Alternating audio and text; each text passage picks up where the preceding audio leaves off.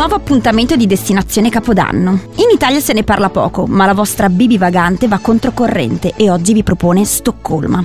Stoccolma ha un animo timido e rimane spesso in disparte. Sarà quindi vostro compito scoprire tutta la straordinarietà dei suoi silenzi. Prendere i battelli per andare da un punto all'altro della città e visitare parchi, musei e palazzi antichi saranno le cose che più vi piacerà fare. Ma procediamo come sempre da dove dormire. La città offre una grande varietà di hotel, alberghi e ostelli. Non importa se è un albergo dal design ultramoderno o una nave cingolante, tutte le strutture sono accoglienti e confortevoli. La maggior parte degli alberghi è di 3 o 4 stelle e i bambini solitamente non pagano. Direi non male per chi viaggia con figli a seguito. Una volta prenotato l'aereo con una delle più famose compagnie low cost e scelto l'alloggio, organizzatevi su cosa vedere. Io vi consiglio i posti di maggiore interesse. Partiamo con Gamlastan, uno dei centri storici medievali più estesi e meglio preservati d'Europa. Passeggiando tra le particolari stradine acciottolate troverete ristoranti, monumenti, negozi e molti altri posti che stuzzicheranno la vostra fantasia e curiosità. La principale attrazione turistica di questa zona è il Palazzo Reale, uno dei più grandi edifici del mondo. Proseguite il vostro viaggio verso i due musei più importanti, il Vasa e il Museo d'Arte Moderna.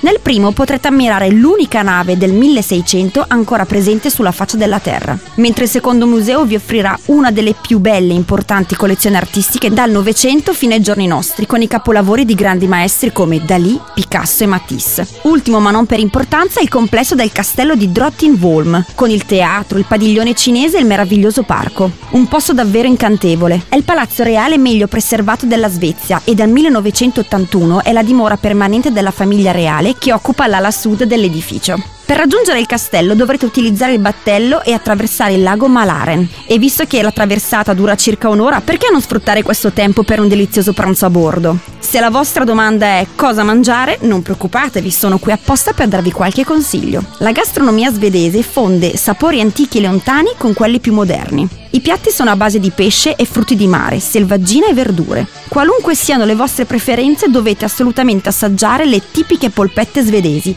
accompagnate dalla marmellata di mirtilli neri, rossi o lamponi. Troppo azzardato? Provate e non ve ne pentirete. Concludete il pranzo con una super fetta di torta, sono spettacolari. Siamo giunti alla fine, Capodanno. Stoccolma, imbiancata e addobbata da mille luci, si presta ad essere la città perfetta per trascorrere le vacanze invernali. Potrete scegliere tra mille proposte su come festeggiare il 31 dicembre. Se volete mescolarvi agli abitanti della città, l'anno si conclude con grandi festeggiamenti a Solliden, presso Skansen, tra musica e fuochi d'artificio. Preferite qualcosa di più raffinato? Il 31 dicembre alle 16 presso la cattedrale di Stoccolma nella città vecchia si tiene il tradizionale concerto di Capodanno. Dopo, rifugiatevi in qualche ristorante del centro e godetevi una cena romantica. Proposte troppo tranquille per voi giovani? Allora scatenatevi nelle discoteche e nei locali notturni dove potrete ballare a ritmo di musica, dal jazz al rock, dal pop fino all'hardcore. Non avrete che l'imbarazzo della scelta. Generalmente sono molto affollate. Preparatevi a restare vicini vicini. Non mi resta che augurarvi buon anno.